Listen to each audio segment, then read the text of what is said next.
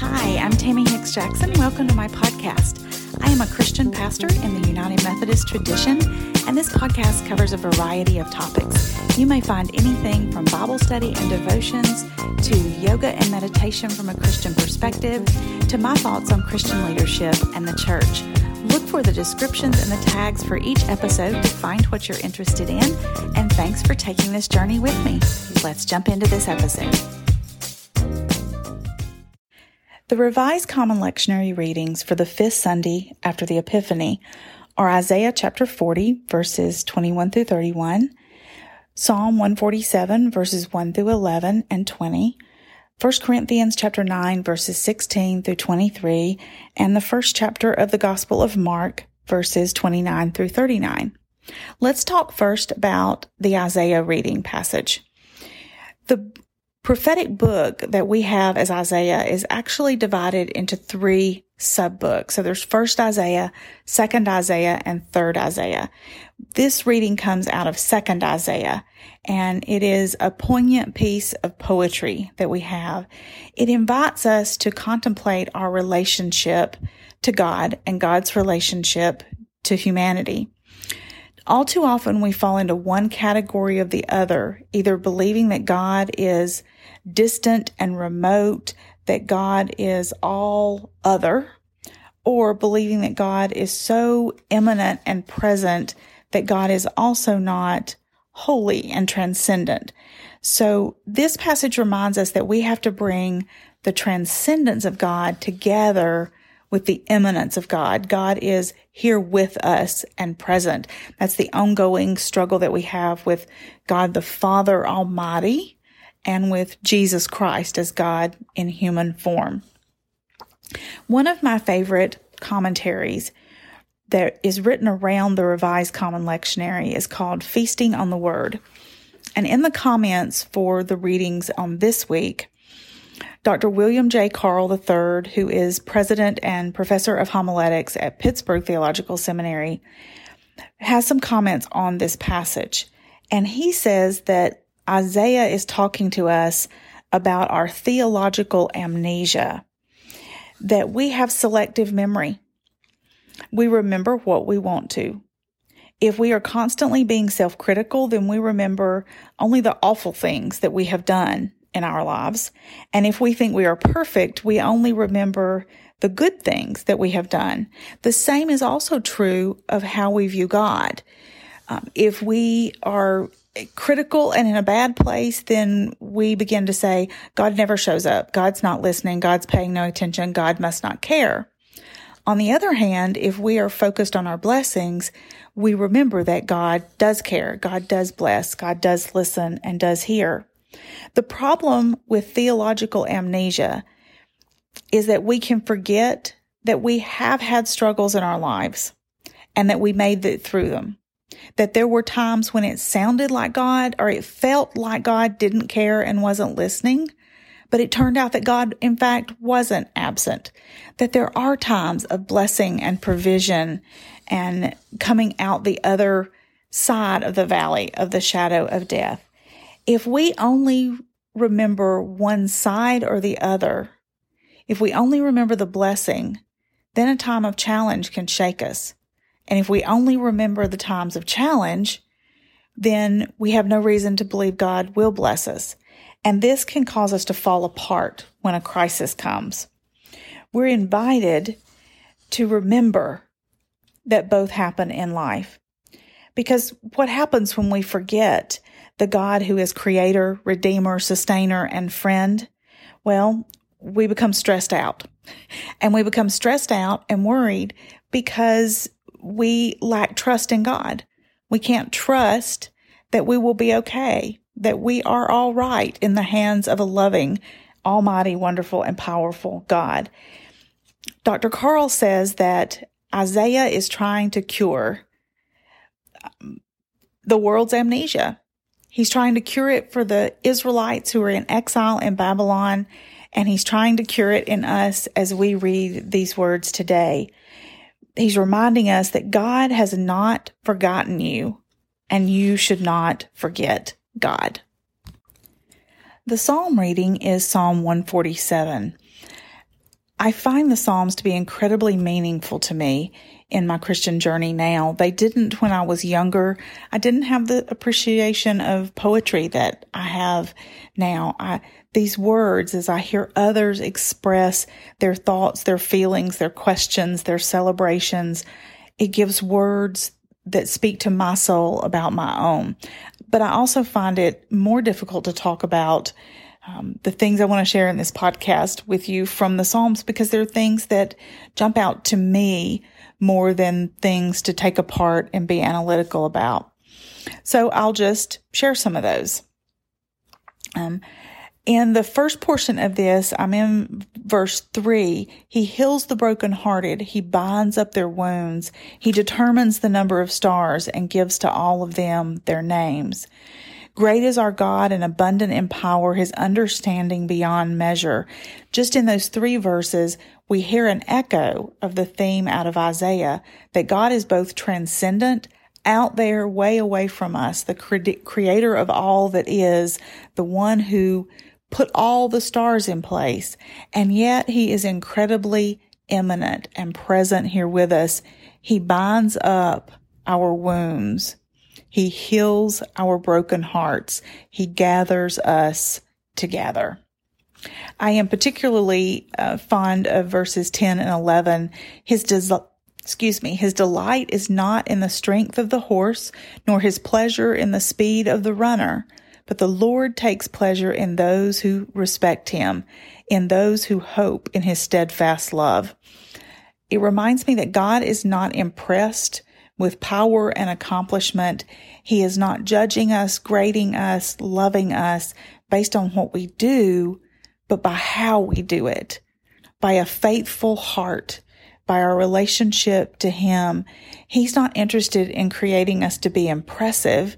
He's interested in creating us to be impressed by the image of his son on us, to have been, had his image impressed upon us.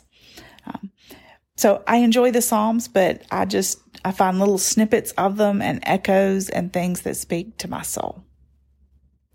The New Testament epistle reading this week is 1 Corinthians 9 verses 16 through 23 earlier verses in chapter 9 were part of last week's Revised Common Lectionary reading.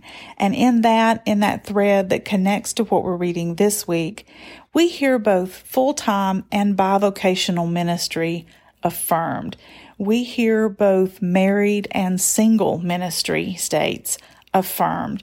And I believe what we see is that there's no one solution, no one stereotype of clergy and of different situations, that there are a variety of situations, the variety of context, and the variety of clergy. Some situations need someone who is working alongside their ministry. Other situations need someone who is fully invested. And some ministers feel called to work both as a minister and in another um, career, and others feel called to dedicate themselves entirely like so much in Christ, there is no one blanket answer for everything.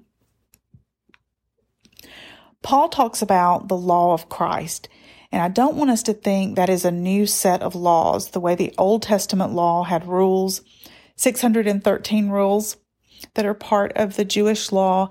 We don't have a new set of those rules in Christ. As a matter of fact, that is the opposite of the point that Paul keeps trying to make over and over and over. But I believe Paul is referring to the yoke of his commission, the weight of his call to be in ministry, um, his commitment to his witness in Jesus Christ. Paul says that he lives as a Jew to reach Jews, and he lives as a Gentile to reach Gentiles. We want to be careful not to mistake this as hypocrisy. He isn't a Christian some days and a Jew some days and a pagan some days. No, what he's saying is, I don't have standards of behavior that separate me from people. I don't create platforms on which I place myself so that I can look down on people who don't have the same relationship with God that I do. He does what he do- needs to do to connect with people, to build relationships so that he can win them to the gospel. We might say, um, it's the the evangelistic equivalent of walk a mile in my shoes. Um, living alongside someone understanding them not treating them as less than. Nowadays we have a new push in our evangelistic efforts to get people to invest in communities not to just do what we call drop in missions or evangelism but relationship evangelism to live your life to expand your realm of influence to other people, to get to know their lives, and then to offer them the love, the hope, the mercy, the grace, the peace of Jesus Christ to meet the answers to the questions that they have about the life that they are living. A dear friend of mine, John Bailey, is a deacon, an ordained deacon in the North Alabama Conference of the United Methodist Church, and he's written a book called Mission Rehab. And he talks about how some of the ways we tend to do missions can be very toxic. Like we go over to a community that is very different from us and we're going to help them, but we don't hear their stories. We don't experience their pain. We don't walk a mile in their shoes to understand what it is they really need. Too often we want to dial it in because that feels easier. We want to give money to that mission project rather than investing in it. We want to serve a meal rather than sitting at the table and eating that meal with them. We want to give them clothes without understanding why they don't have enough clothes or food without understanding why they don't have enough food. And John really encourages us to, to do what Paul is saying here, um, to, to live as they are living, to get to know them, um, to do it's a really, I think it's a really hokey phrase, but do life alongside of them. And I am a huge fan of the second half of verse 22 and verse 23. I have become all things to all people that I might by all means save some. I do it all for the sake of the gospel. That's why you're going to hear me talk about how we have to get out of the building. We have to find new ways to do ministry, new ways to reach people. Digital is one way, um, new locations, new venues. In the United Methodist Church, we call it fresh expressions of church. And for Anniston First United Methodist Church, um, Anniston Bar Church at Peerless is one of those things that we do to do all that we can to reach people by all the means that we can and in our final part of our reading for this fifth Sunday after Epiphany, we have in the Gospel of Mark, chapter 1, verses 29 through 39. Don't miss the fact that Jesus touches Peter's mother in law as he heals her. If you begin to pay attention, you will notice how often Jesus physically touches people. I think maybe that's standing out to me this year because in the COVID world in which we're living, we're avoiding touching people, but we as human beings have an innate need for human touch and for human contact. And in the ancient world, there were people who were untouchable. Those who were sick, those who were dying, um, a dead body, those who engaged in certain professions. And a lot of that had to do with the fact that they didn't fully understand how disease was spread and so anyone who had something, it could make them an untouchable. And in what is once again such a great act of love, Jesus dares to touch the untouchables. And what it says to us is that the God of love and grace can touch all the untouchable parts of our own lives. We see Jesus also curing quite a few here. Notice that he cures those with whom he has a, a personal relationship. This is Peter's mother in law. I've said before, Peter was married. You can't get a mother in law without having a wife. So she has, she has kind of an in. She has a special connection. Of course, Jesus will come and cure her, but we also see him curing those he doesn't have any kind of special relationship with. He's going to cure those who come to him and he's going to go to other villages to cure them. Jesus is on the move an awful lot in Mark's gospel. He is in all the gospels, but Mark seems to really place an emphasis on it. Notice in verse 32 that it says that we're on the Sabbath day because just before this, Jesus has been in the synagogue. And so as he does, they left the synagogue, they went to Peter's house, his mother-in-law sick, he cures her. And it says that evening, so the same day at sundown, people began to bring him a lot of people to be cured. The reason sundown is significant is because the Jewish Sabbath went from sundown on Friday to sundown on Saturday. So there were restrictions on movement. Um, you weren't supposed to heal on the Sabbath. That was considered work and you were to rest from your work on the Sabbath. But now that the sun has set, Sabbath is over and people are free to move about again. And so they began seeking Jesus out. I noticed that the next morning, um, Jesus goes away, verse 35, while it was still dark. So early in the morning, he gets up and he goes out to a deserted place to pray. Here we have Jesus setting an example for us of those times of quiet, those times of prayer, those times of getting alone with God and refilling our soul and our spirit. And then I don't want you to miss the fact that he says to his disciples when they finally find him, let's go to neighboring towns so that I can proclaim this message there as well, for that's what I came to do.